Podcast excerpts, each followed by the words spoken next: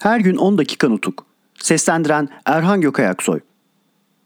Dahiliye Nazırı Damat Şerif Paşa boyuna ulusal birliği bozmaya, delegemiz Harbiye Nazırı Cemal Paşa da hükümetin yürütümünü savunmaya çalışıyor. Baylar, Cemal Paşa'nın özel olarak Sivas'a gönderdiği ve kendi eliyle yazdığı 10 Kasım 1919 günlü bir mektubunu da ancak 18 gün sonra yani 28 Kasım 1919 günü almıştım. Cemal Paşa bu mektubunda yapılan yazışmaların ilgili olduğu sorunları birer birer özetliyor ve her biri üzerinde açıklamalarda bulunuyordu. Özellikle Millet Meclisi'nin İstanbul'dan başka bir yerde toplanması işinden söz ederken bu işe padişahın olur demeyeceği kesin olarak anlaşılmıştır. İstanbul'daki düşman kuvvetlerinin Millet Meclisi'ne saldırmalarının belki Osmanlı Devleti için yararlı sonuçlar doğurabileceğini Amerikalılar sezdirdiler. Üstelik açıkladılar da ve böyle bir saldırının olasılığına inanmadılar diyordu.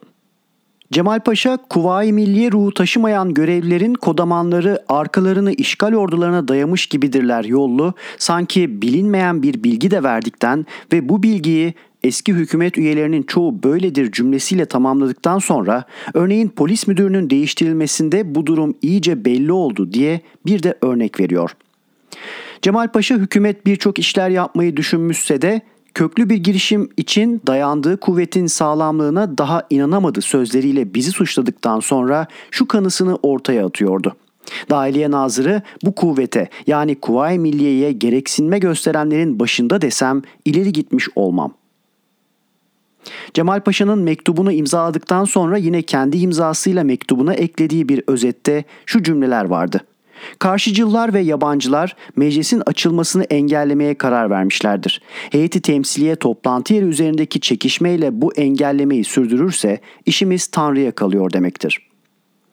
Baylar, bu mektuptaki bundan önce gelen yazılardaki ve bundan sonra boyuna bildirilecek olan düşüncelerdeki mantık, yorumlama ve görüş sağlamlığı üzerinde söz söylemeyeceğim. Yalnız bu mektuba 28 Kasım 1919 günü verdiğimiz açıklamalı yanıtın bir cümlesini olduğu gibi aktarmakla yetineceğim. O cümle şudur. Yüksek hükümetin köklü bir girişim için dayandığı kuvvetin sağlamlığına güvenemediğini ortaya koyan sözlerini gerçeğe uygun bulmuyoruz.'' Baylar, Dahiliye Nazırı Damat Şerif Paşa duraksamaksızın ve durmaksızın ulusal birliği bozmaktan, ulusu her gün sürüp giden ve genişleyen saldırılar karşısında sessiz ve kıpırtısız tutacak önlemler almaktan geri durmuyordu. Öteki nazırlıkları da bu ilkeye göre iş görmeye kışkırttığı görülüyordu. Örneğin Eskişehir'de Hamdi Efendi adında bir kadı vardı. Kuvayi Milliye'ye karşı olduğu için orada duramamış, geri gelmemek üzere İstanbul'a gitmişti.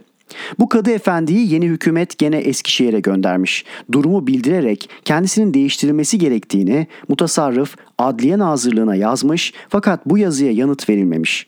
Mutasarrıf ve Eskişehir Bölge Komutanı bu durumu heyeti temsiliyeye bildiriyor ve eğer Adliye Nazırlığı bu öneriyi dikkate almayacak olursa kadının kovulması gereklidir. Yüksek buyruk ve düşüncenizin bildirilmesi rica olunur diyordu. Biz de düşüncemizi soranlara şu yanıtı vermek zorunda kaldık. Ulusal amaçlara uyacağına söz veren ve bu ilkeye göre ulusal örgütten her türlü yardımı gören yüksek hükümete kadının değiştirilmesi işi duyurulmazsa en sonunda kovulmasının zorunluluk haline geleceği apaçık bir gerçektir. Doğaldır ki bu durumda bulunan İstanbul görevlileri az değildi. Buna benzer bir takım işler üzerinde hükümetin görüşünü bildiren Harbiye Nazırı Cemal Paşa'nın 24 Kasım 1919 günlü bir şifresinin ilk cümlesi şuydu. Devletin iç işleri ve siyasası kesinlikle ortaklık kabul etmez. Bu TL 29 Kasım 1919 günü verdiğimiz ayrıntılı yanıtta biz de şöyle dedik. Devletin iç işlerinin ve siyasasının kesinlikle ortaklık kabul etmediği bir gerçek olmakla birlikte bir benzeri bulunmayan bugünkü durumda yurdun ve ulusun geleceğini güven altında tutacak olan ulusal örgütleri bilerek ya da bilmeyerek güçsüz bırakacak ve ulusal birliği bozacak hiçbir işlemi ulusun kabul etmeyeceği de yasal ve doğaldır. Bu telin son cümlesi şöyleydi. Kurulumuz imza ederek vermiş olduğu sözlere yüzde yüz bağlıdır. Şu var ki bunun karşılıklı olması gerekir. Oysa hükümet Salih Paşa'nın imzaladığı protokollerle notlarda sözü geçen işlerin daha hiçbirini yapmamış ve varsa engelleyici nedenleri de bildirmemiştir. Baylar şimdi vereceğim kısa bir bilgi ve göstereceğim belgeler ki bu bilgiyi doğrulamaktadır. Ali Rıza Paşa hükümetinin bizi suçlamada nedenli haksız ve hükümet işlerinde en hafif deyimiyle nedenli ilgisiz olduğunu gözlerinizin önünde canlandıracaktır sanırım. Baylar İstanbul'daki gizli dernekler ve bu derneklere önderlik eden bir takım kişiler Harbiye Nazırı Cemal Paşa'nın mektubunda da itiraf edildiği gibi sırtlarını yabancılara dayamışlardı. Bunlar gerek bol paradan gerekse Ali Rıza Paşa hükümetinin çokça hoşgörüsünden ve gevşekliğinden yararlanarak yurdu baştan başa ateşe vermek için olanca güç ve çabalarıyla çalışıyorlardı. Bu konudaki bilgiler ve elde edilen belgeler de hükümetin bilgisi dışında bırakılmış değildi. İstanbul'daki örgütümüz ve düzenimiz yardımıyla elde edilmiş bir kısım belgeler olduğu gibi Cemal Paşa'nın ve Sadrazam Paşa'nın ellerine verilmişti. Bu belgeler o günlerde yabancı devlet temsilcilerine de verilmiş ve böylece işi itilaf devletleri hükümetlerinin çoğu öğrenmişti. O zaman özetleri de bütün komutanlara ve başka gerekenlere bildirilmiş olduğuna göre artık olayın tarihe karışmış olduğu bugün yüksek topluluğunuzca ve ulusça bilinmesinde bir sakınca görmüyorum. Sayit Molla nasıl çalışıyordu? Ulusal savaşlar sırasında karşılaştığımız açık ve gizli güçlükler üzerinde köklü bir bilgi edinmeye ve gelecek kuşakların ders almasına ve uyanmasına yarayacak nitelikte olan söz konusu belgeleri olduğu gibi bilginize sunmayı uygun buluyorum. Bu belgeler İngiliz Muhipler Cemiyeti'nin sözde başkanı olarak tanınan Said Molla'nın Bay Furu adındaki rahibe gönderdiği mektupların örnekleridir. Baylar, bu mektupların örneklerinin alındığını sezen Sayit Molla, Türkçe İstanbul Gazetesi'nin 8 Kasım 1919 günlü sayısında bu mektuplardan söz açarak uzun ve sert bir dille yalanlama yayımlamış olsa da gerçeği yatsımanın yolu yoktur. Bu mektupların örnekleri Sayit Molla'nın evinden ve mektup karalamalarının yazılı bulunduğu bir defterden olduğu gibi çıkarılmıştır. Bunlar bir yana mektupların içindekiler yurtta beliren durumlara, olaylara ve kimi kişilerin tutumuna tam bir uygunluk göstermektedir. Şimdi izin verirseniz bu mektupları yazılış sırasıyla sunayım. Birinci mektup. Sevgili dostum, verilen 2000 lirayı ada pazarında Hikmet Bey'e gönderdim. Oradaki işlerimiz pek yolunda gidiyor. Birkaç gün sonra verimli sonucunu elde edeceğiz. Şimdi aldığım şu bilgiyi şu pusulamla size tezelden iletmek istedim.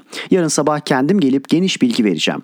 Kuvayi Milliye'den yana olanların Fransa'ya pek çok eğilim gösterdiklerini ve General Despere'nin Sivas'a gönderdiği subayların Mustafa Kemal Paşa ile görüşerek İngiltere hükümetine karşı bir takım kararlar aldıklarını Ankara'daki adamımız NBD 285 Taksim 3 özel bir ulakla gönderdiği mektupta bildiriyor. DBK 91 Taksim 3 her ne kadar derneğimiz üyesi ise de bu adamın Fransızlara çaşıtlık ettiği ve sizin bu örgüte başkanlık ettiğinizi söyleyip yaydığı kanısı bende uyanmıştır. Bu iş üzerinde de yüksek kanılarınıza ve güveninize aykırı düşecek sözlerimle şimdiye dek o adam için göstermiş olduğunuz güvendeki yanılgıyı belirtmiş olacağım.'' Dün sabah Adil Bey ile birlikte damat Ferit Paşa Hazretlerinin yanına gittim. Biraz daha sabretmeleri ve beklemeleri gereğini sizin adınıza kendilerine bildirdim.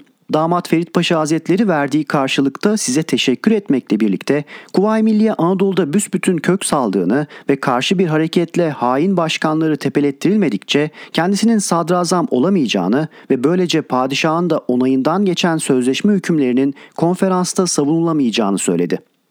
Ayrıca Kuvayi Milliye'nin dağıtılması için Yüksek İngiltere hükümeti katında tezelden girişimlerde bulunularak ortak bir notanın milletvekilleri seçiminden önce Babali'ye verilmesini ve çetelerimizin Adapazarı, Karacabey ve Şile'de Rumlara karşı girişecekleri saldırıları tutamak yapıp Kuvayi Milliye'nin güvenliği bozduğu gerekçesiyle işi çabuklaştırmaya çalışmamızı, İngiliz basınının Kuvayi Milliye'ye karşı yayın yapmasının sağlanmasını ve özel olarak torpido ile gönderilen EBK 19 Taksim 2'ye dün görüştüğümüz işler üzerinde telsizle yönerge verilmesini rica ediyor. Bu gece saat 11'de Adil Bey K'da sizi görecek ve Ferit Paşa'nın bazı özel ricalarını daha bildirecektir.'' Daha sonra Padişah Hazretleri ile Mr. TR görüşebilecektir. Refik Bey'e artık güvenmeyiniz. Sadık Bey de bizimle çalışabilecektir. Saygılarımı sunarım. 11 Ekim 1919 Sait Ek, Karacabey ile Bozkır'dan daha bir haber alamadık. Her gün 10 dakika nutuk. Seslendiren Erhan Gökayaksoy